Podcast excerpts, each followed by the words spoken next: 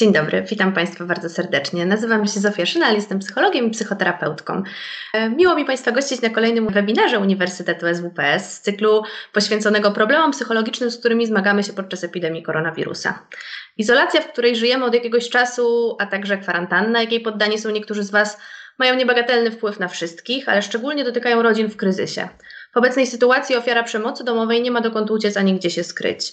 Na moje i Państwa pytania dotyczące tego, jak chronić się przed różnymi intensywnymi, eskalującymi sytuacjami w relacjach, jak w tym trudnym czasie chronić dzieci, jak i gdzie e, szukać pomocy, odpowie pani Magdalena Sękowska, psycholog, psychoterapeutka z ponad 30-letnim doświadczeniem, konsultant zarządzania, dyrektor Kliniki Uniwersytetu SWPS, rodzina para jednostka w Poznaniu. Pani Magdalena prowadzi psychoterapię indywidualną, specjalizuje się w pracy psychoterapeutycznej z parami, wykorzystując terapię skoncentrowaną na emocjach. Opracowała autorską metodę wspierania relacji pomiędzy rodzicami a dziećmi poprzez przeprowadzenie obserwacji w warunkach naturalnych, czyli w domu. W swojej pracy wykorzystuje podejście systemowe, terapię skoncentrowaną na emocjach, koncepcję skryptów międzypokoleniowych oraz analizę transakcyjną. Swoją wiedzę i doświadczenie wykorzystuje także w pracy z kadrą menedżerską oraz z zarządami firm i korporacji. Dzień dobry Pani Magdaleno. E, dzień dobry Pani i dzień dobry Państwu. Witam serdecznie. Szanowni Państwo, zacznę od tego, że zebraliśmy dla Państwa kontakty do instytucji pomocowych, które znajdziecie Państwo, tam zarówno kontakty do osób, które znajdują się w sytuacji przemocy czy innego kryzysu w rodzinie, e, ale też osób, które mm, obserwują to u innych, bo, bo to też będziemy o tym mówić, jest szczególnie ważne. W typowym układzie e, na, na YouTubie zobaczycie to Państwo pod oknem transmisji, pod tytułem. E, jak ktoś ma inny włączony, to mam nadzieję, że też sobie Państwo poradzicie z odnalezieniem tych informacji. Jak nie, to liczę, że, że na czacie jakoś te informacje do Państwa dotrą. Zachęcamy do tego, żeby skorzystać z tych kontaktów. Być może Państwo też macie jakieś dodatkowe i się jeszcze z nami e, na czacie podzielicie. I standardowo zachęcam również Państwa do aktywnego udziału w webinarze. Im więcej Państwo zadajecie pytań, tym więcej e, my możemy udzielić odpowiedzi na te rzeczy, które szczególnie e, Państwa nurtują. No ale zacznę ja. Pani Magdaleno, może zacznijmy od tego, czego możemy się spodziewać? Jakie to będą te trudne, eskalujące sytuacje w rodzinie, w relacji? No, e, na początku, kiedy zostawaliśmy w domach, to e, mogliśmy tylko spekulować, co się może stać. E, już jesteśmy około trzech tygodni w domach, w swoich rodzinach i już mamy pewne konsekwencje też tego, że mamy zaburzoną tę równowagę między byciem oddzielnie a byciem razem, co, co jest naturalną naszą potrzebą, aby być blisko, ale też potrzebujemy być dalej a jesteśmy jednak zamknięci w naszych domowych e, mhm. ramach. I ten tydzień myślę, że bardzo dużo przyniósł mi takich doświadczeń, e, z którymi e, ludzie mm, dzwonili, dzielili się i mówili o tym, że coraz częściej w domu pojawia się agresja, pojawia się złośliwość, pojawia się e, jakaś zaczepka, pojawiają się krytyki i ludzie e, są zaniepokojeni tym, że zaczynają różne sytuacje w warunkach domowych eskalować kłótniami, eskalować różnego rodzaju takimi sytuacjami, w których e, ludzie szukają winnego gdzie w parach szuka się z przeszłości starych win, starych zdrad, starych jakichś przewinień, które niekoniecznie dotyczą aktualności, ale które potwierdzają jakieś nasze mniemania. I faktycznie nadszedł, taki czas, kiedy trochę y, sprawdzamy siebie, sprawdzamy swoje koncepcje naszego życia rodzinnego, sprawdzamy to, czy faktycznie to, jak myśleliśmy o naszym związku, czy to tak jest, mhm. czy to jest prawda, czy nasz związek, o którym myśleliśmy, że jest trwały, jest stabilny i jest w nim nam dobrze. Czasami może się okazać, że już po tych trzech tygodniach dowiadujemy się czegoś nowego, zaskakującego, niemożliwego czasami do przyjęcia przez nas na temat tej bliskiej osoby albo też innych osób.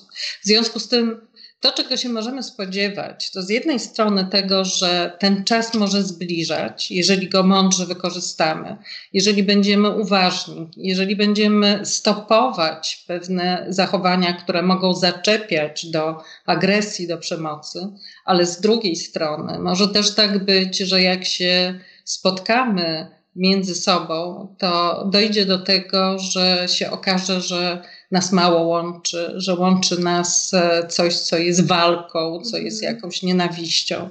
Więc e, ja niestety, chociaż nie jestem pesymistką, e, przewiduję, że im dłużej będziemy przebywać w domach i im silniej będziemy korzystać tylko z tych mechanizmów, które do tej pory stosowaliśmy, może dochodzić do różnych przekroczeń granic, przekroczeń granic własnych, ale też przekroczeń granic innych osób, z którymi razem żyjemy. To, to jest jakiś taki niepokój, który też e, wysłyszałam e, z tych telefonów, z tych rozmów e, na Skype'ie z moimi klientami od początku tego tygodnia.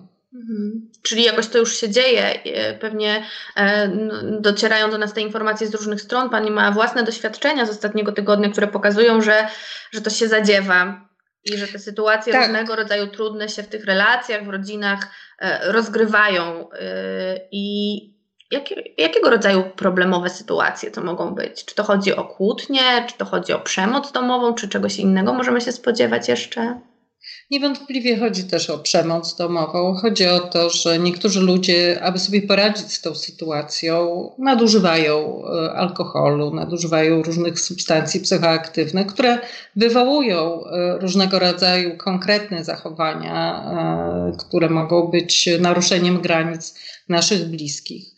Ale też to, co myślę jest bardzo powszechne, to to, że zaczynamy zaczepiać się że. E, funkcjonując na tym obszarze dosyć ograniczonym, zaczynamy robić różne zaczepki z różnych powodów. E, tutaj bardzo ważne jest zrozumieć mechanizmy, jakimi ludzie się kierują, że nie są to mechanizmy świadome, to nie są mhm. świadomie ukierunkowane różne e, sytuacje zranienia partnera, czy zranienia, czy spowodowania jakiegoś dyskomfortu u naszych dzieci, ale z powodu braku możliwości na trochę odizolowanie się, z powodu braku takich pozytywnych często znaków rozpoznania, szukamy jakichkolwiek znaków rozpoznania. I tak jak powiedział Claude Steiner, jeżeli na pustyni nie ma wody, to byle jaka woda, nawet zatruta, jest lepsza niż jej brak. W związku z tym te zaczepki powodują eskalowanie różnego rodzaju sytuacji. Ja może przytoczę taką sytuację, kiedy zaczyna się bardzo niewinnie od tego, że ktoś wchodzi do kuchni e, i mówi do partnera: A czemu kładziesz łyżkę tutaj? niewinne w ogóle niby pytanie, ale już w tonie głosu, już w ukrytym jakby komunikacie robisz coś źle, może spowodować e, zaczepkę do kłótni, zaczepkę do tego, a ty zawsze robisz coś dobrze. Mhm. I potem druga osoba wychodzi do pokoju i ponieważ już jest w jakimś napięciu, mówi do dziecka, czemu nie poukładałeś tych zeszytów, co ty tutaj e, robisz? No i e, dziecko później idzie do psa i zaczyna go szamotać. To się nazywa modelowanie agresji, modelowanie napięcia w rodzinie, kiedy zaczyna się od drobnej rzeczy, która dotyczy jednego członka rodziny, ale eskaluje na cały system i cały system uczy się takiego przerzucania tego napięcia na kogoś hmm. innego. No i zawsze jest ten, który chwyci, ale poda to dalej. To są bardzo niebezpieczne zjawiska. I jeżeli będziemy patrzeć tylko na zachowania zewnętrznie, to możemy powiedzieć, nieprzyjemny ten mój partner, co tak wchodzi rano e, i coś takiego mówi. No, ja też nieprzyjemnie wobec dziecka się zachowuję, a już to moje dziecko to już w ogóle jest niewychowane. Jeżeli przypiszemy ludziom intencje, jeżeli przypiszemy ludziom, że to są ich cechy, zachowań. Jeżeli tego nie zobaczymy w szerszym kontekście, że ludzie pod wpływem lęku, pod wpływem zagrożenia będą uruchamiać różne sposoby radzenia sobie, walkę, ucieczkę, zatrzymanie, e, to nie będziemy rozumieć tego i będziemy e, żyć w przekonaniu, że jesteśmy w rodzinie, która jakoś sobie nie radzi, jesteśmy z partnerem, który nie jest taki, jakiego chcielibyśmy. To jest sytuacja, która wymaga od nas uruchamiania rozumienia bardziej niż oceniania.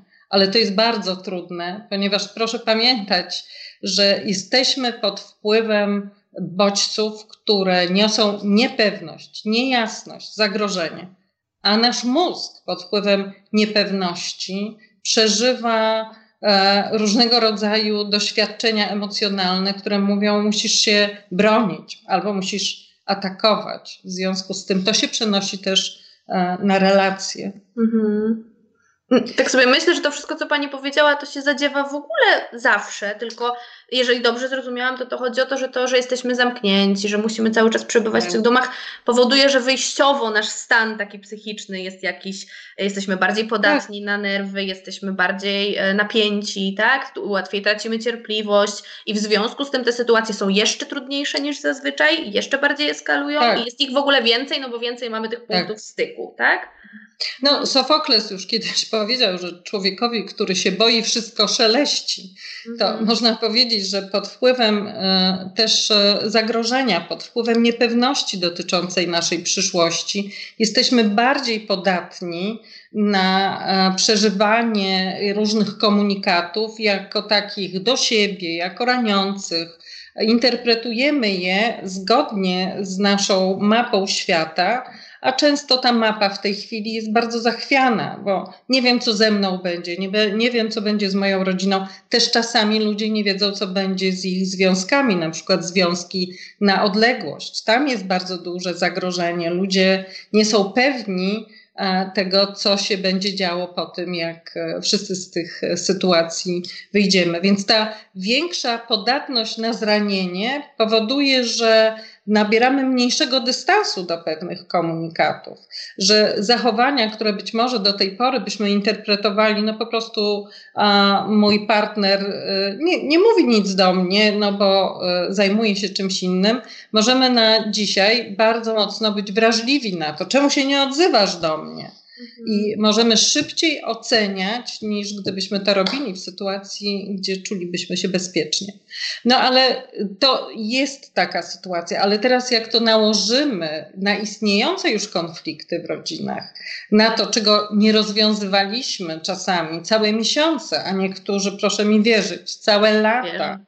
nie dotykali, nie rozwiązywali, to tym bardziej teraz ta sytuacja będzie sprzyjać wyładowaniom, nie zawsze rozmową na temat konkretnego problemu, ale właśnie takim y, zaczepką na zasadzie, no i co? Chojrak taki byłeś, wychodziłeś do pracy, chodziłeś na siłownię, wszystko fajnie, a co? Teraz to ani siłki, ani nic i co? I pięć seriali pod rząd i taki byłeś mądry, krytykowałeś mnie, że nie czytam książek, a sam teraz to co? Wystarczy taka zaczepka do tego, aby rozpocząć całość, która się zakończy, jak każda gra psychologiczna, zakończy się negatywną wypłatą dla obu stron. Tak naprawdę, bo w takich grach psychologicznych, w systemach rodzinnych nie ma wygranych. Wtedy, kiedy komunikujemy się na poziomie takich zewnętrznych e, zachowań, zewnętrznych emocji, nie ujawniamy tego, co naprawdę w nas się dzieje, a wtedy dzieją się gry, ponieważ jesteśmy na dwóch jakby płaszczyznach. Coś się w nas dzieje prawdziwego, ale my jakoś to prezentujemy, ale to nie jest wprost. Mhm.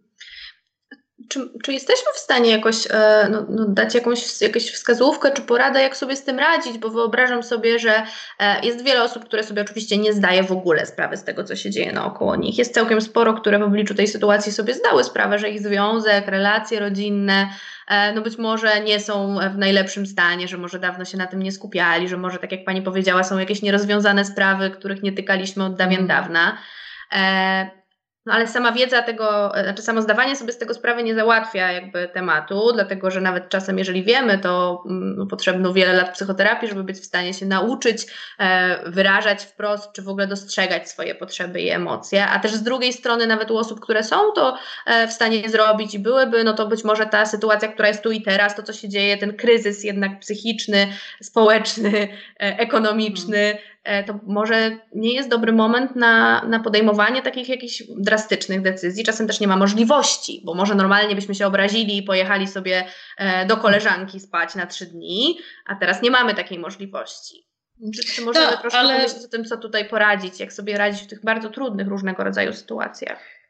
Tak, wyjazd do koleżanki na trzy dni też nie jest rozwiązaniem problemu. Tak? Ale nie powoduje też... jego eskalacji na przykład w do, do, nie doprowadza do tego, że za chwilę jest awantura i krzyk i przemoc. To sobie tak mogę wyobrazić. Nie, że ktoś może wyjść z domu i się odetchnąć, nie? Trochę jakiś taki wentyl złapać. A teraz nie Ale ma. też może się y, umartwić i spowodować duże cierpienie, Tak. bo będzie z koleżanką przez cały czas na ten temat dyskutować, będzie analizować, co się stało. W związku To z tym będzie cierpieć wewnętrznie. Natomiast faktycznie e, nie jest to dobry czas w ogóle na podejmowanie e, życiowych decyzji, ponieważ e, zaczynamy widzieć siebie trochę w krzywym zwierciadle i zaczynamy widzieć pewne cechy, których być może wcześniej nie widzieliśmy, albo nie dopuszczaliśmy ich do siebie, albo w ogóle, które się wcześniej nie ujawniały. Więc e, to jest bardziej taki moment na weryfikację. E, No, cechą naszej autonomii jest to, że wpierw w ogóle mamy świadomość tego, w jakiej jesteśmy sytuacji, więc e, pierwsza ważna rzecz jest w ogóle nazwać to, co się dzieje, ale nazwać nie w kategoriach, kto jest winien, e, kto tutaj zaczął, bo e, tak jak wiem, to z psychoterapii par zawsze on mówi, że to od niej się zaczęło, a partnerka albo no, w ogóle partnerzy mówią, to ty zacząłeś, a drugi mówi, to ty zacząłeś. Mhm. I to, ten punkt widzenia zawsze jest e, pierwotny i pierwsza gra małżeńska e, czy w parze polega na tym, że szukamy winnego. Więc pierwszy moment to jest w ogóle zdać sobie sprawę z tego, w czym jesteśmy, ale drugi moment jest bardzo ważny, zacząć od siebie. My zazwyczaj, jak widzimy, że jest jakiś problem, jest jakiś konflikt, z czymś coś się dzieje, nie spełnia naszego e, planu, naszych oczekiwań, e, to szukamy takich komunikatów często, które mówią: Wiesz, no, chciałabym Ci powiedzieć, że no, nie do końca jestem e, zadowolona z tego, jak Ty się mną opiekujesz. Tak? I dużo dajemy komunikatów e, z kategorii tych nastawionych na ocenę drugiej osoby.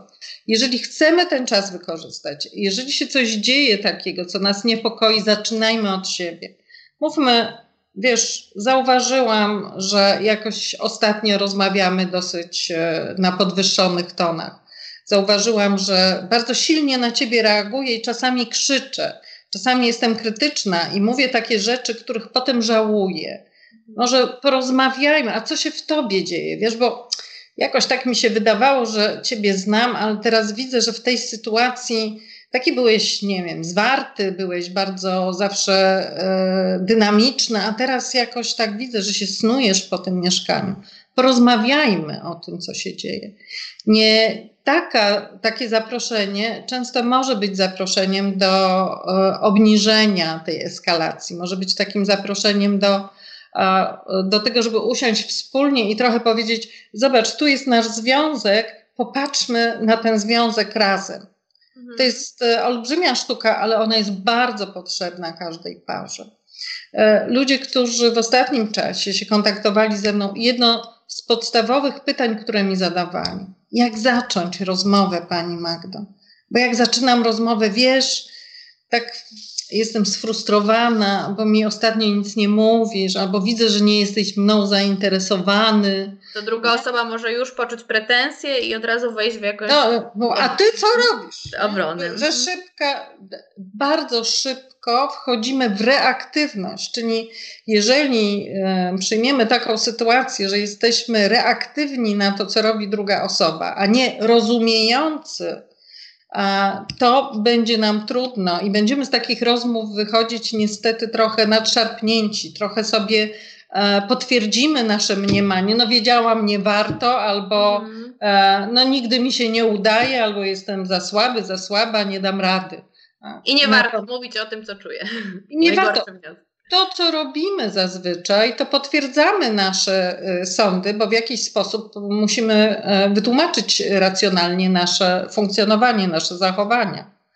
Tak. Natomiast to, co jest bardzo ważne, to schodzić do tego, co jest głębiej w nas, ale to nie jest łatwe.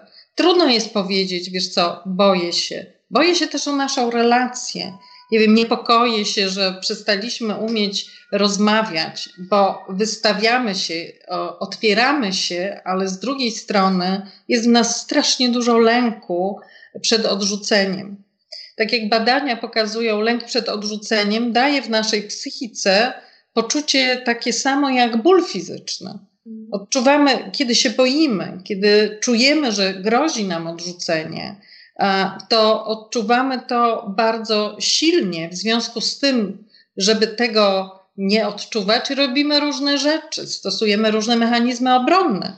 Na przykład jedni się wycofują, a inni próbują złapać partnera. No chodź, porozmawiaj ze mną, no kochanie, no przecież fajnie jest, nie? Powiedz mi coś. A druga osoba akurat się broni, bo nie potrafi wyrzucić z siebie tego, co ma, nie potrafi na przykład nazywać emocji. Rozumienie wzajemne tego, że nie jesteśmy po to ze sobą, żeby siebie ranić, że to jest paradoks związku, że po to się związaliśmy, by dawać sobie miłość, ale że czasami dajemy tę miłość w sposób, który nie jest adekwatny, nie jest wystarczający. Czasami jest to sposób niefunkcjonalny kompletnie. Musimy to zobaczyć, ale żeby to zobaczyć, musimy przynajmniej minimalnie z, ze sobą się poczuć e, bezpiecznie. Mhm.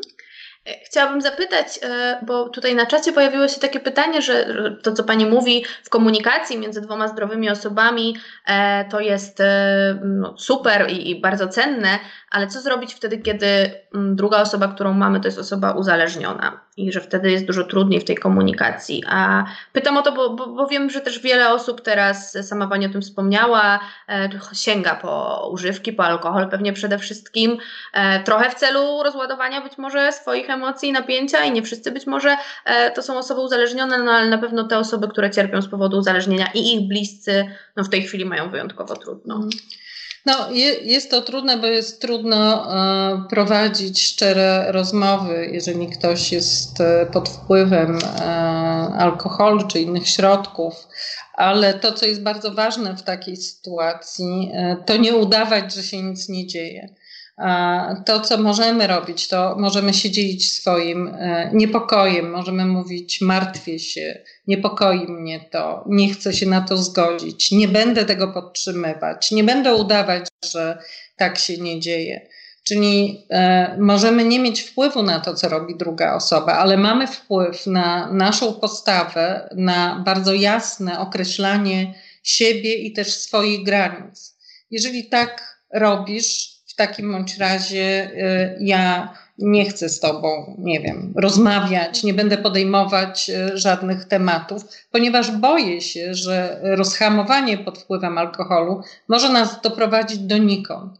Chociaż czasami jest tak, że y, niektóre osoby mówią: Zaczęłam, zacząłem e, rozmowę z partnerem, z partnerką, e, bo pod wpływem alkoholu mi powie więcej. Mhm. No okej, okay, ale być może warto y, też y, to wziąć jako pewien sygnał na temat związku. Dlaczego tak się dzieje, że kiedy jesteśmy trzeźwi, kiedy patrzymy sobie w oczy, nie możemy się otworzyć? Co ja robię, że ciebie blokuję i co ty robisz, że się blokujesz też w tej e, rozmowie? To, co jest bardzo ważne, to to, żeby na skutek e, tego, że tak nam zależy na byciu spójnym byciu, takim zgodnym z drugą osobą, żeby nie udawać, e, że czegoś nie ma, żeby mhm. nie wchodzić w taki syndrom, o którym się mówi, to jest syndrom czerwonego kapturka.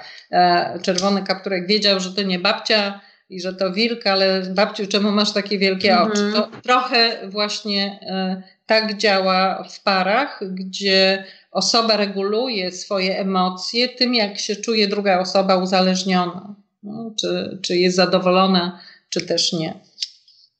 Mhm.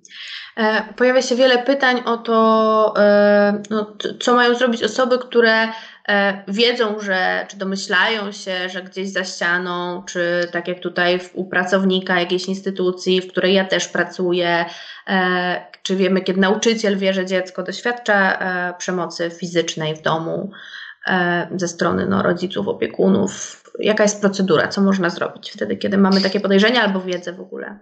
No jeżeli, e, jeżeli o tym to podejrzewamy, jeżeli e, to dotyczy dzieci, to zgłaszać przede wszystkim do e, tych organów, które są odpowiedzialne też za zajęcie się tym od strony już urzędowej, formalnej. Jeżeli to są nasi bliscy znajomi, jeżeli to są osoby, y, y, które są w, jak, w jakimś tam naszym otoczeniu, jest bardzo ważne komunikować, że się niepokoję, że coś widzę, mm. nie wiem, co się dzieje, zastanawiam się, czy potrzebujesz jakiejś pomocy. Nie należy naciskać. To, co jest bardzo ważne w takich e, kontaktach, e, kiedy widzimy jakieś przekraczanie e, granic, przemoc, abyśmy sami nie z naszą pomocą nie wciskali tej pomocy, mhm. czyli żebyśmy nie robili symetrycznie też tego samego, co robi e, ktoś, kto wobec tej osoby stosuje też przemoc. Więc wszystkie pytania, ale też mówienie o tym, widzę, że się coś dzieje, widzę, że on, ona e, ciebie krytykuje, widzę, jak ciebie lekceważy. Proszę pamiętać, że przemoc to nie jest przemoc tylko fizyczna to jest bardzo ważne, żebyśmy pamiętali, że przekraczanie granic to, jest, to są drobne złośliwości, drobne ironie. E, w wielu kręgach zresztą e, obserwuję, że takie ironizowanie, no co tam, jak tam, jak tam twoje nowe BMW? są różne złośliwości i póki one są złośliwościami, e, które nie dotykają nas jako osoby, to można się z tego śmiać. Ale, ale teraz mogą są, eskalować, mogą być, e, mogą być trudniejsze i kiedy one już dotykają jakiejś naszej cechy, no jak zwykle wiadomo, świetna jesteś w zapominaniu i wszyscy ha, ha, ha, to to są bardzo niedobre wskaźniki, dlatego że to zaprasza jakby osobę do tego, żeby to destrukcyjne zachowanie się utrwalało. Na przykład tak się dzieje w przypadku rodzin, gdzie jest problem alkoholowy, kiedy osoba y, mówi, no wczoraj to dwa litry nam poszły, ha, ha, ha, tak, i się śmieje i dostaje na to aplauz ze strony innych. Inni mówią, a to masz silną tak. głowę, pewnie jeszcze więcej dasz radę. A w języku analizy transakcyjnej nazywa się to transakcją wisielczą, śmiechem wisielczym nie bez powodu, dlatego że to nie konfrontuje osoby z tym, że jest pod wpływem destrukcyjnych zachowań, tylko uśmiech, śmiech w naszej kulturze jakby zaprasza do tego, a spróbuj jeszcze, idź dalej, no? nic się nie stanie. Mhm. E, te pytania, e, które się pojawiają na czacie, one rzeczywiście w większości dotyczą takiej przemocy e, fizycznej, to o czym Pani teraz powiedziała, te złośliwości, które mogą eskalować e, i też same w sobie są przemocowe, to jest jeden aspekt, ale jeżeli, to, to jest coś, co widzimy wtedy, kiedy jesteśmy blisko, kiedy mamy kontakt z tym dzieckiem, czy z tą osobą, która może nam o tym opowiedzieć, albo obserwujemy, czyli to jest wśród bliskich, a wtedy, kiedy no, nauczyciel wie o tym, że dziecko doświadcza przemocy, albo sąsiedzi coś słyszą, słyszą krzyki, awantury. E, teraz szczególnie ważne jest to, żeby być uważnym, bo niektórzy, na, na bliskich, prawda, ale też na sąsiadów, na jakichś ludzi wokół nas, bo e, no niektórzy nie mają e, możliwości sięgnięcia po pomoc. Są pozamykani w czterech ścianach, bardzo często w bardzo trudnych sytuacjach. To co tutaj możemy zrobić? Jak możemy zainterweniować? Jak, do kogo się zgłosić? Czy, czy co zrobić? Kiedy mamy podejrzenie, że ktoś za ścianą na przykład doświadcza przemocy. E, to po pierwsze możemy zainterweniować w ogóle tam, gdzie się to dzieje z mhm. pytaniem. Czyli my sami bezpośrednio. Czy Państwo potrzebują jakiejś pomocy, czy jest coś, w czym e, ja albo my moglibyśmy e, pomóc? A jeżeli się to powtarza, jeżeli jesteśmy świadkami tego rodzaju sytuacji, możemy zgłosić policji w zaniepokojeniu, że dzieje się coś, na co prawdopodobnie już nie mamy wpływu, a co może grozić e, dla ży życia i zdrowia drugiej osoby. Znaczy, to, co jest bardzo ważne, to to, żebyśmy nie byli biernymi widzami. To, co powoduje utrwalanie się przemocy w koło, wszędzie, to to, że wiemy, ale nie chcemy wyjść. Wiemy, nie dajemy sygnału. Czasami sygnał e, dotyczący tego, że e, wiemy, że w rodzinie się dzieje przemoc jest jakimś punktem zwrotnym do tego, aby coś się zmieniło. A kiedy wszyscy udają, że tego nie ma, to dajemy przyzwolenie e, wobec e, tego, który tę przemoc e, pokazuje. Ofiary przemocy są czasami tak bezradne, że nie proszą o pomoc, bo się wstydzą. To, to, co jest też kulturowo czasami utrwalone, że na pewnie miał powód, pewnie go sprowokowałaś albo sprowokowałeś, pewnie e, coś takiego było, że ta agresja e, miała jakąś swoją historię.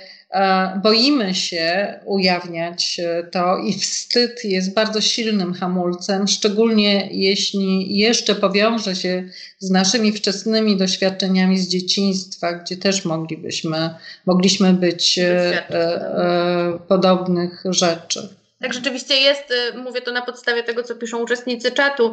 Taki jeden z komentarzy, mam ogromny lęk, aby zmienić to, czego doświadczam w domu. Wiem, że powinnam ratować dzieci, ale ciągle mam blokadę. E, jestem uwięziona z osobą, która no, jest oprawcą, jest sprawcą przemocy. E, czy mogłaby Pani dać jakieś wskazówki? Także rzeczywiście tego jest dużo i dużo osób jest w bardzo trudnej sytuacji i dlatego ma ogromne znaczenie ta nasza postawa sąsiedzka, e, koleżeńska, która jakoś nie będzie biernie akceptować tego, co się dzieje. To jest w tym czasie szczególnie ważne. Czy miałaby Pani jakieś wskazówki dla takiej osoby, która jest uwięziona z oprawcą? Przede wszystkim, żeby zobaczyła, że to poczucie uwięzienia, to poczucie czasami bezradności, to nie jest ona cała. To, co jest problemem e, osób, które się znajduje, znajdują w takiej sytuacji, to to, że widzą totalnie świat i siebie, jakby ten świat był zamknięty właśnie do tych czterech ścian. To, że jesteśmy w takiej sytuacji, to jakaś część z nas e, uczestniczy w tym, ale też warto znaleźć w sobie taką część, która powie: Nie zgadzam się. Nie, to nie jest ten sens mojego życia. Może teraz jeszcze nie mam siły, ale to nie jestem cała ja. Chcę zachować szacunek do siebie, chcę moje dzieci chronić. To, co jest bardzo ważne, to to, żeby zacząć kontaktować się ze sobą osoby, które podlegają przemocy, po to, żeby wytrzymać często mhm. tę sytuację, odcinają się od swoich odczuć, tak. odcinają się od swojego ciała, odcinają się też od swoich bliskich, bo boją się wobec nich ujawniać różne e, swoje doświadczenia. Więc Wstydzą pierwsze, się często też tej sytuacji, w której się znaleźli. To jest bardzo trudna sytuacja. Bardzo trudno jest to ujawnić, bo nie wiemy, czy ludzie nas przyjmą, czy nas odrzucą, czy mhm. zobaczą w nas słabość, czy zobaczą w nas e, siłę. Ale to, co właśnie jest bardzo ważne, wpierw znaleźć drogę do siebie bo jeżeli będę, y, będzie y, y, osoba wzmocniona, to będzie w stanie też dać siłę dzieciom. Mhm. To, co chciałabym powiedzieć szczególnie do kobiet, niech, niech każda kobieta wie, że bezsilność nie jest całością tego, co przeżywamy. Szukanie swojej siły, szukanie decyzji na to, że nie chcę tak, da też oparcie dziecku, bo dziecko potrzebuje w takich sytuacjach przemocowych, kiedy jest świadkiem przemocy, dziecko potrzebuje bezpiecznego rodzica, a bezpieczny rodzic to jest autentyczny rodzic. To nie jest rodzic udający, że wszystko jest dobrze, mm. ale jest bezpieczny, który mówi: Słuchaj, ja wiem, jest trudno, mi jest trudno, ale ja będę robić wszystko, żebyśmy z tej sytuacji wyszli to chyba jednocześnie odpowiedziała Pani na pytanie, jak chronić dziecko i co dobrego można zrobić dla dziecka, które no, wychowuje się w rodzinie, w której zdarza się przemoc, a w tej chwili no, jest zamknięte też w tym mieszkaniu. I nawet jeżeli nie jest bezpośrednio odbiorcą tej przemocy, no to wiemy i Państwo wiecie, i my też to wiemy, no, doświadcza jej, nawet jeżeli nie bezpośrednio. I ma to swoje konsekwencje psychologiczne i to nie małe. Dzieci patrzą na dorosłych, szczególnie y, dotyczy to sytuacji, które są pierwsze, y, jako nowe doświadczenia dla dzieci. To dziecko patrzy na dorosłego, żeby rozumieć, jaką ma nadać interpretację sytuacji. Więc y, ta siła i to bycie bezpieczną osobą u rodzica, który nawet podlega tej przemocy, jest bardzo ważne, żeby dziecko widziało, że to jest rodzic, który ma swoją siłę, ma swoją godność, e, który nie poddaje się, nawet jeżeli jest trudno. Jedną z ważniejszych rzeczy jest to, że dzieci często zamykają to doświadczenie e, w sobie. Bycie obserwatorami sytuacji przemocy czasami powoduje, że dziecko zamyka to doświadczenie, bo trochę nie wie, co ono będzie znaczyło dla rodzica, który podlega tej przemocy, i trochę nie wie, co to będzie znaczyło mhm. dla tego, który jest osobą przemocową. Warto rozmawiać z dziećmi. Rodzice czasami mówią, ale w ogóle synek o tym nie mówi On e, nic nie mówi, więc pewnie na nim to złego e, wrażenia nie zrobiło, jak myśmy się tak kłócili i mhm. doszło do rękoczynów. To nie jest prawda. Dziecko milknie, ale to jest, to doświadczenie zostaje w nim, a jeżeli ono nie zostanie przetworzone, wyłożone, w jakiś sposób ujawnione, to się będzie lokować gdzieś w psychice, w ciele, w emocjach i e, prędzej czy później w jakiś sposób e, wyjdzie. Więc warto też e, nazywać sytuację. Widzisz, jest trudno, my się kłócimy, ale to dotyczy nas. Pamiętaj, to nie dotyczy ciebie. Masz prawo powiedzieć, że tobie się nie podoba ta sytuacja. Mhm. Masz prawo powiedzieć, że się źle czujesz z tym. Mów, na drugi raz mów mi, bo to jest bardzo ważne. Bądźmy w kontakcie. Mhm.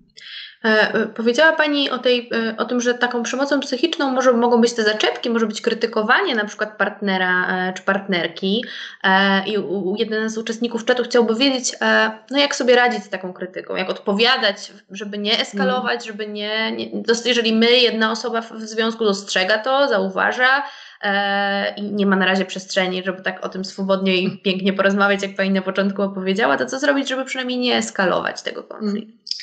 Znaczy, ja jestem za tym, żeby w ogóle się nastawiać na rozumienie, bo w zachowaniach nie ujawni się nic, czego nie ma w naszym myśleniu. Więc e, to, co jest bardzo ważne, to to, żeby zrozumieć, że czasami te zaczepki e, są jakimś wołaniem też zauważ mnie, mhm. że czasami te zaczepki to nie są e, zaczepką, aby zranić, nie są zaczepką, aby faktycznie pokazać, jakąś mniejszą wartość, ale są jakimś sprawdzianem, czy ty jesteś ze mną, czy, e, czy ty widzisz mnie, albo zobacz mnie. A pod spodem tak naprawdę jest jakiś lęk, jest jakiś niedosyt i jest jakaś frustracja. Można wtedy zadać pytania e, faktycznie do tego poziomu, który jest mniej jawny. Jak tak mówisz, jak tak mnie krytykujesz, to tak naprawdę co chcesz mi powiedzieć, to co, o coś mnie prosisz, chcesz, żebym coś inaczej zrobił. To co ja mam usłyszeć? Co chcesz, żebym usłyszał, usłyszała? A druga rzecz to to, aby te wszystkie zaczepki e, czasami nie tyle lekceważyć, ale przetwarzać może na jakiś żart, na o, widzę, że, e, że już, już wchodzimy na e, wyższe jakieś piętra funkcjonowania, albo o, słyszę, Najwyższa Izba Kontroli się tutaj e, pojawiła, żeby troszeczkę wobec tych zaczepek nie mieć postawy biernej, ale troszeczkę je rozbrajać, szukać tak naprawdę tego, do czego to jest zaczepka. Ja bym chciała tutaj o jednym ważnym mechanizmie powiedzieć. W sytuacji zagrożenia czasami mamy dwa takie typy reakcji w związkach. Jedna osoba próbuje uniknąć swojego cierpienia, mhm. e, w związku z tym robi różne rzeczy, żeby e, siebie ochronić. No to szuka winy u innych albo się wycofuje a inna osoba w sytuacji zagrożenia to cierpienie jakby przeżywa, intensyfikuje. W związku z tym chce rozmawiać. Mówi, no chodź, czemu taki jesteś, albo czemu taka jesteś, albo posłuchaj mnie, muszę ci opowiedzieć o tym, jak mnie boli głowa, muszę ci opowiedzieć o moim lęku. I czasami jest tak, że im bardziej ktoś łapie tego partnera, to on ucieka. Im bardziej ten partner ucieka, to ten go łapie. I warto, aby pary też zaczęły rozmawiać o takim negatywnym cyklu, w które wchodzą. Mhm. Jest to bardzo dobra sytuacja teraz, żeby trochę e, podiagnozować, e, co w naszym związku powoduje, że my się nie spotykamy. Jeżeli my to znajdziemy, jeżeli to odkryjemy, jeżeli to zaczniemy rozbrajać, co na mnie działa, a co na ciebie działa, i że jest to nasza współodpowiedzialność, to wyjdziemy z tego cyklu i wyjdziemy wygrani. I te różne sytuacje nie będą eskalować. A zaczepka tak naprawdę będzie takim e, sposobem, zachętą do tego, aby pójść głębiej i aby trochę y, poweryfikować to, w jakiej relacji jesteśmy. Tak, Więc do rozmowy, od nas zależy. Do komunikacji tak. to będziemy zawsze zachęcać, niezależnie od sytuacji, niezależnie od wszystkiego. Ja tak sobie jeszcze pomyślałam, że jeżeli trudno nam jest zacząć od takiej rozmowy o bardzo ciężkich tematach, głębokich, relacyjnych, e, to żeby pobyć blisko, możemy porozmawiać o czymś, e, co jest łatwiejsze, czyli na przykład o tym, czego doświadczamy w w związku z koronawirusem, o lęku, który się w nas pojawia. Tak. Jak my przeżywamy ten lęk, a jak przeżywa partner, to jest już rozmowa o emocjach, o tym, co się z nami dzieje, o tym, co się z nami dzieje tu i teraz i co wpływa przecież na relacje, bo jeżeli ja przeżywam ten lęk w taki sposób, a ty w inny, mm -hmm. i to może być troszkę prostsze na początek e, i jakimś takim dobrym początkiem do tego, żeby, no, żeby tak. zacząć. Myśli Pani, że to tak dobry pomysł? E, to jest dobry pomysł. Zawsze mówię, że e, czasami e, dobrze zacząć rozmowę nie od tego, co jest najtrudniejsze, najcięższe. To tak w psychologii mówimy, mm. że istnieje taki jakby przedmiot pośredniczający. U ludzi, którzy wychodzą z psami, to jest pies. Nie, no jak się ludzie spotykają, to od razu nie będą rozmawiać. Halo, jak tam życie tak. pana, jak moje, więc o psach a e, w parze też e, czasami dobrze jest zacząć od czegoś, co jest bardziej zewnętrzne, a teraz mamy e, bardzo wiele takich tematów, które dotyczą nas, ale nie dotyczą tak mhm. tak bardzo tego, co się emocjonalnie między nami dzieje. Więc jest to świetny punkt wyjścia, ale też jest to świetny punkt do aktualizacji naszego rozpoznania siebie wzajemnie. Bardzo wiele par niestety e, utyka na tym, że żyje w tak zwanej pseudotelepatii. Ja wiem, co ty mhm. wiesz, ja wiem, co ty myślisz, ja myślę to, co ty myślisz, ja czuję to, co ty czujesz i nie sprawdzamy. I to często myślę, wiele, wiele lat, prawda? I żyjemy 25 lat, myśląc, że mój ukochany bardzo lubi wątrobiankę, a on ją lubił, ale od jakiegoś czasu kompletnie jej nie znosi, a ja jemu ciągle ją serwuję. Więc e, to jest bardzo dobry moment, aby rozpoznać, co się z nami dzieje, jak przeżywamy emocje, jakie też wyrażamy, żeby się zaciekawić naszym partnerem, ale też, żeby dać taką szansę, żeby on też o nas dostał taką porcję e, informacji, która też wzbogaci jego wiedzę i być może spowoduje, że nasze potrzeby będą bardziej mhm. e, korzystniej dla nas e, zaspokajane. Czyli w zasadzie win-win. Tak, to na, na tym polega e, jedno z zadań pary, że im bardziej para jest zagrożona, tym trudniej jest spotkać się, mhm. tym trudniej jest powiedzieć: Jesteś dla mnie ważny, jesteś dla mnie ważna, bo boimy się, że to nas za bardzo odkrywa nie lubimy być odkryci, więc e, dlatego też e, między innymi mówi się o tym, że gry psychologiczne są równie intensywne jak intymność. E, intymność psychiczna, intymność emocjonalna, dlatego że dają tyle pobudzeń, oczywiście negatywnych, ale przynajmniej dają nam jakąś stymulację i jakieś znaki rozpoznania. To, czego nie potrafimy znieść w naszej przestrzeni związków, to braku znaków rozpoznania.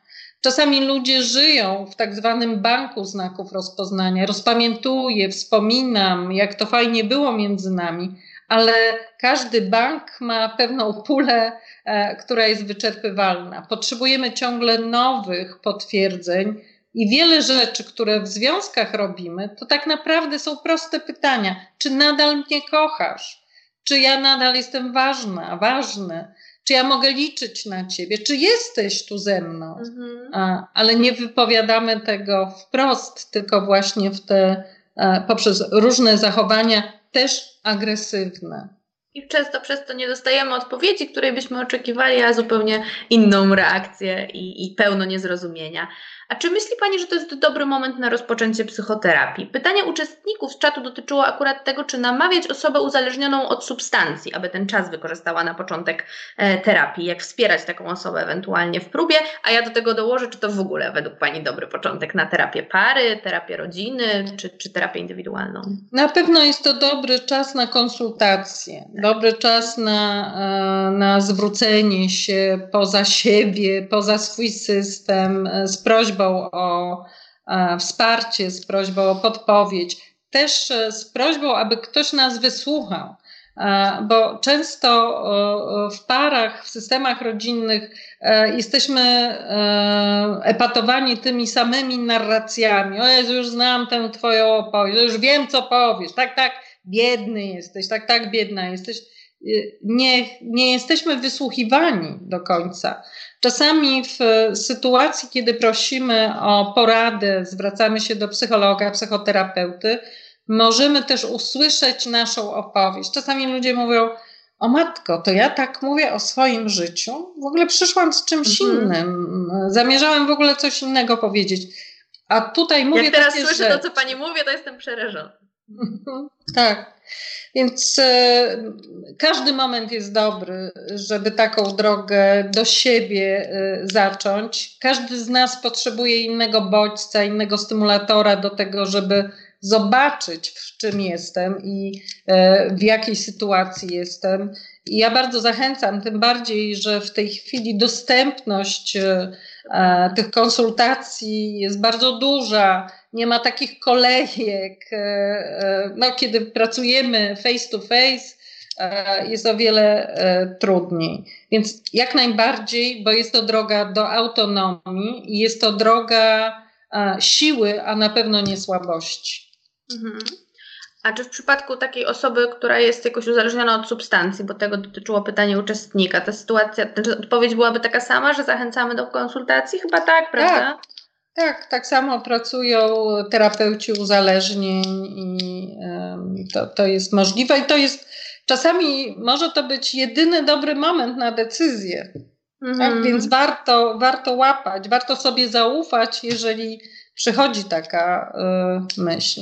Tak, Proszę warto pamiętać. skorzystać z okazji, tym e... bardziej, że jeszcze może być też tak, y, że y, no, to będzie jakiś początek i nawet jeżeli ten terapeuta czy, czy, czy psycholog, z którym się w tej chwili skonsultujemy, nie mm. będzie później mógł tak. kontynuować z nami terapii, to już będziemy mieli ten pierwszy krok e, za sobą. Mm. Każda, każda sytuacja, kiedy chcemy ochronić siebie, kiedy chcemy coś zrobić dla siebie, jest dobra i warto ją wyciągać, bo za chwilę pojawią się nasi wewnętrzni sabotażyści, którzy mówią, e tam, a przecież w ogóle tak nie jest źle, a inni tak samo. I kiedy pojawiają się nasze typowe sabotujące myśli, to jest czasami trudno sobie z nimi poradzić samemu.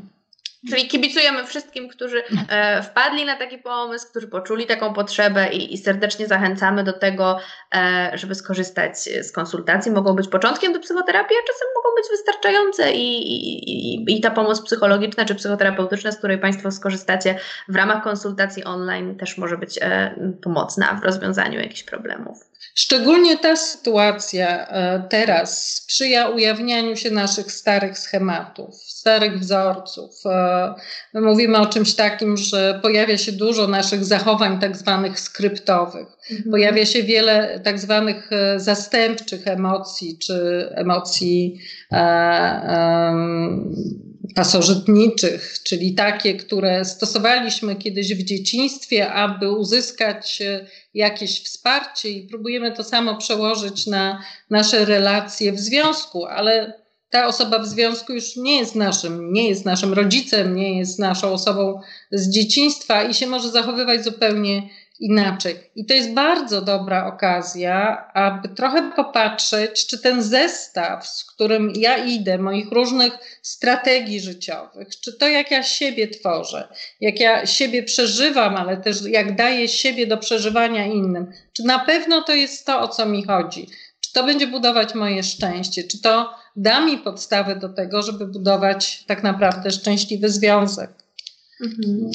Autorefleksja, jeszcze jedną rzecz chciałam powiedzieć. Autorefleksja e, daje nam pobudzenie tych obszarów mózgu, które e, są związane e, z myśleniem, z kontrolą, z racjonalnością. I takie właśnie postanowienia, myśli, może się zwrócę do kogoś, może to nie jest tak, jakbym chciał, też nas zabezpieczają przed niesieniem się bardzo na silnych emocjach, przed wchodzeniem w taką eskalację. Autorefleksja jest też czymś, co nas bardzo zabezpiecza i chroni przed wejściem też w przemoc wobec siebie albo też wobec innych.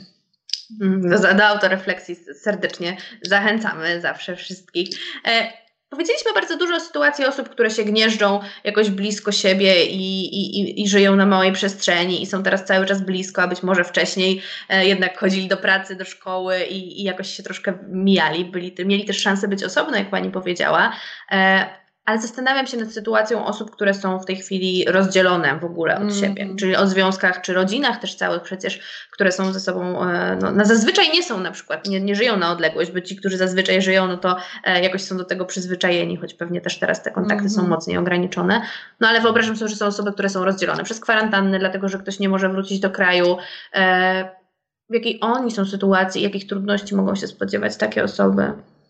No, izolacja powoduje dużo frustracji, powoduje też e, to, że zaczynamy e, odczuwać samotność, zmierzamy z tym, e, że muszę sobie sam, sama radzić, że, że nie ma tego wsparcia bezpośredniego ale też e, w takiej sytuacji bardzo ważne jest utrzymywanie kontaktu e, takiego, jakie dają możliwości e, technologiczne.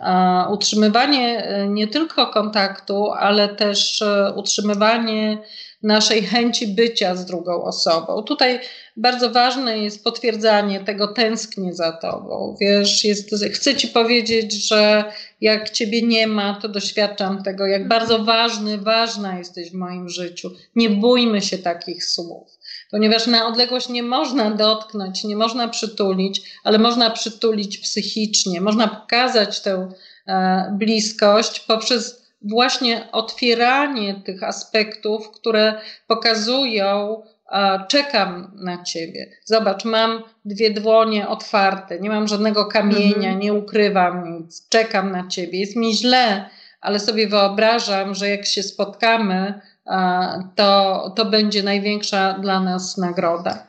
Nie jest dobrze na odległość e, rozwiązywać różne e, konflikty. Nie, nie jest dobrze mm, na odległość e, też podejmować różnego rodzaju decyzje, chyba że są takie sytuacje, które są bardzo ekstremalne, które zapraszają do tego, aby no, postawić pewnego rodzaju granice. Więc no, bycie w odległości wykorzystajmy bardziej na budowanie mhm. niż na e, od razu rozwiązywanie wszystkiego, e, bo faktycznie do tego potrzebne jest trochę bycie w bliskości, trochę ten rytuał, aby trochę się zakotwiczyć, a potem E, móc ze sobą e, porozmawiać. Mhm. I cieszmy się, że mamy internet i Skype'a i różne inne narzędzia, które jednak trochę że, ułatwiają sprawy. Tak, ale też cieszmy się, że mamy też jakieś wspomnienia dotyczące e, tego, kto jest na tę odległość, mhm. że mamy się do czego E, odnieść, to jest dla nas też emocjonalnie e, bardzo ważne. Samo wyobrażanie sobie osoby, która jest dla nas bezpieczna, bliska, daje nam samym też poczucie bezpieczeństwa. Chciałabym jeszcze, bardzo dziękuję, chciałabym jeszcze na sekundkę wrócić do, do osób, które doświadczają przemocy, bo e, no, widać, że tutaj uczestników czatu to bardzo jakoś mocno dotyka i dotyczy i wszyscy się o to martwią, to, to bardzo dobrze, że mamy taką postawę.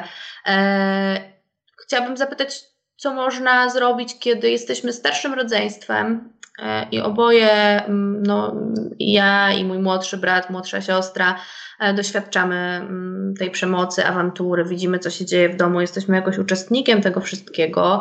I to jest pytanie od starszego rodzeństwa, jak wesprzeć to młodsze, co mówić, w jaki sposób je uspokoić, jak pokazać, że jesteśmy obok i dać no, namiastkę poczucia bezpieczeństwa? Przede wszystkim, e, przede wszystkim powiedzieć, że to, co się dzieje, to jest e, coś, co e, może budzić jakieś przestraszenie, trochę wyprzedzić to, co może to młodsze rodzeństwo czuć. Możesz się bać, możesz przeżywać to, że rodzice odejdą albo nas zostawią. Ja też tak czuję czasami, ale jesteśmy razem, jestem z tobą. Mów mi, jak się czujesz. Ale druga rzecz, starsze rodzeństwo ma prawo zareagować, ma prawo wezwać pomoc, ma prawo powiedzieć stop, my będziemy coś robić, aby nie pozwolić do tego, żeby ta sytuacja eskalowała. To jest bardzo istotne, aby nie tylko się rzeczy rozgrywały w czterech ścianach, ale aby być może pójść do dziadków, powiedzieć, poprosić o pomoc inne bliskie osoby, a jak nie, no to skorzystać e, z tych telefonów, e, które są teraz e, dostępne i tam konkretna już pomoc przyjdzie, bo no, indywidualne tutaj opisy tych sytuacji. Zachęcam Państwa, to jest przejaw siły. Kiedy prosimy o pomoc naprawdę, to jest przejaw siły, ochrony, i też e, prawa do tego, aby czuć się bezpiecznie. Tak, i zachęcamy Państwa szczególnie do skorzystania z telefonów, które tutaj, e, tak jak na początku wspomnieliśmy, są e, w opisie, tutaj pod opisem, pod tytułem. Znajdziecie je Państwo też na czacie. Nawet jeżeli nie jesteście pewni, co należałoby zrobić w tej sytuacji, a my nie możemy teraz indywidualnych wszystkich historii i odpowiedzieć, bo Pani nie dałaby rady pewnie do rana na to wszystko, ale to zawsze możecie Państwo uzyskać pomoc i dowiedzieć się, czy w tej sytuacji właśnie mogę zrobić to, e, czy tamto, czy to jest odpowiednie miejsce. Nie zostaniecie na pewno bez opieki i te osoby, które obsługują te telefony, nawet jeżeli nie będą odpowiednią osobą i nie będą w stanie pomóc, to przekierują e, w jakieś inne miejsce i do kogoś, kto na pewno już udzieli tej pomocy. Ja bym chciała jeszcze powiedzieć o jednej rzeczy, o tym, że mm, w przypadku par, kiedy pracujemy z parami, kiedy mówimy o terapii par też, mhm. to mówimy o dwóch formach przemocy w parach. Jedna forma przemocy to jest taka przemoc, e, w której jeżeli ona zachodzi, to nie podejmuje się między innymi terapii par. To jest ta przemoc, kiedy jeden z partnerów dominuje nad drugim i jeden z partnerów e, nie pozwala na e, zachowania autonomiczne gdzie jest ta przemoc fizyczna, ale jest też maltretowanie emocjonalne, oczekiwanie, żeby druga strona zachowywała się tak zgodnie z życzeniem tego dominującego mm. partnera. I to jest przemoc, która więzi, to jest przemoc, która będzie żądać od partnera tego, aby się podporządkował, aby zrezygnował sam z siebie. Ale w parach jeszcze spotykamy drugi rodzaj e, przemocy, która jest przemocą tymczasową. I to chciałabym mocno mhm. podkreślić. To jest ten rodzaj przemocy, która jest związana z dużą agresją wobec siebie, obwinianiem się, krytykowaniem, walką, ale ta przemoc bierze się z niezaspokojonych potrzeb bycia akceptowanym, mhm. bycia bezpiecznym, bycia kochanym. Czyli można powiedzieć, ona jest efektem tego, że w związku zaczyna się rozrywać ta więź i partnerzy przestają się czuć bezpiecznie. I to jest przemoc, która jest wierzchołkiem góry, i jak się tylko na niej skoncentrujemy, to często nie wyjdziemy mhm. z błędnego koła. Jeżeli tak się dzieje, jeżeli widzimy u siebie, ale i u partnera dużo agresji, warto się zastanowić czy nie jest to właśnie przejaw tego, że jesteśmy tak bardzo sfrustrowani, że ciągle zadajemy pytania, mm. czy my na pewno się kochamy, czy to jest e, e, miłość, czy ja jestem dla ciebie ważny, ważna. I tutaj możliwość zmiany jest olbrzymia. Chciałabym o tym powiedzieć, bo nie każda przemoc jest taką, która zniewala. Czasami właśnie z tej przemocy w związku ludzie wychodzą umocnieni, ale też razem e, ze sobą. Tego byśmy serdecznie wszystkim Państwu życzyli, żebyśmy wyszli wygrani i jak najwięcej zyskali e, na tej trudnej sytuacji. Jeszcze na koniec takie pytanie e, odnośnie, od uczestników czatu odnośnie literatury. Czy miałaby Pani do polecenia jakieś dobre książki, te analizujące gry psychologiczne, a może jeszcze jakieś inne? E, wszystkie książki, które e, są związane z analizą transakcyjną, e, analiza transakcyjna dzisiaj, jest książka wydana po polsku. Erika Berna, książka W co grają ludzie, Dzień dobry i co dalej, ale też książki Sue Johnson, przytul mnie albo sens miłości. E, bardzo zachęcam, bo właśnie tam możemy znaleźć jakąś podpowiedź na temat tego, jak rozumieć głębie miłości, nie tylko e, patrzeć na zachowania, ale je rozumieć jako przejawy naszych potrzeb. I dobra no książka i... może być też początkiem do jakiejś analizy Drogi, swojej sytuacji. Niewątpliwie. Ja bardzo zachęcam szybciej nastawiajmy się na rozumienie niż na ocenianie i przypisywanie zachowaniom znaczeń zgodnie z naszą mapą. Bądźmy zaciekawieni sobą i bądźmy zaciekawieni partnerem, bo idą nowe czasy i będziemy e, potrzebowali siebie wzajemnie jeszcze bardziej, jeszcze bardziej niż teraz. Bardzo dziękuję za te wszystkie odpowiedzi, bardzo wiele cennych informacji, bardzo przyjemnie było Panią posłuchać. Bardzo dziękujemy. Dziękuję bardzo. Państwu również bardzo dziękuję za aktywność. Do zobaczenia na kolejnym webinarze.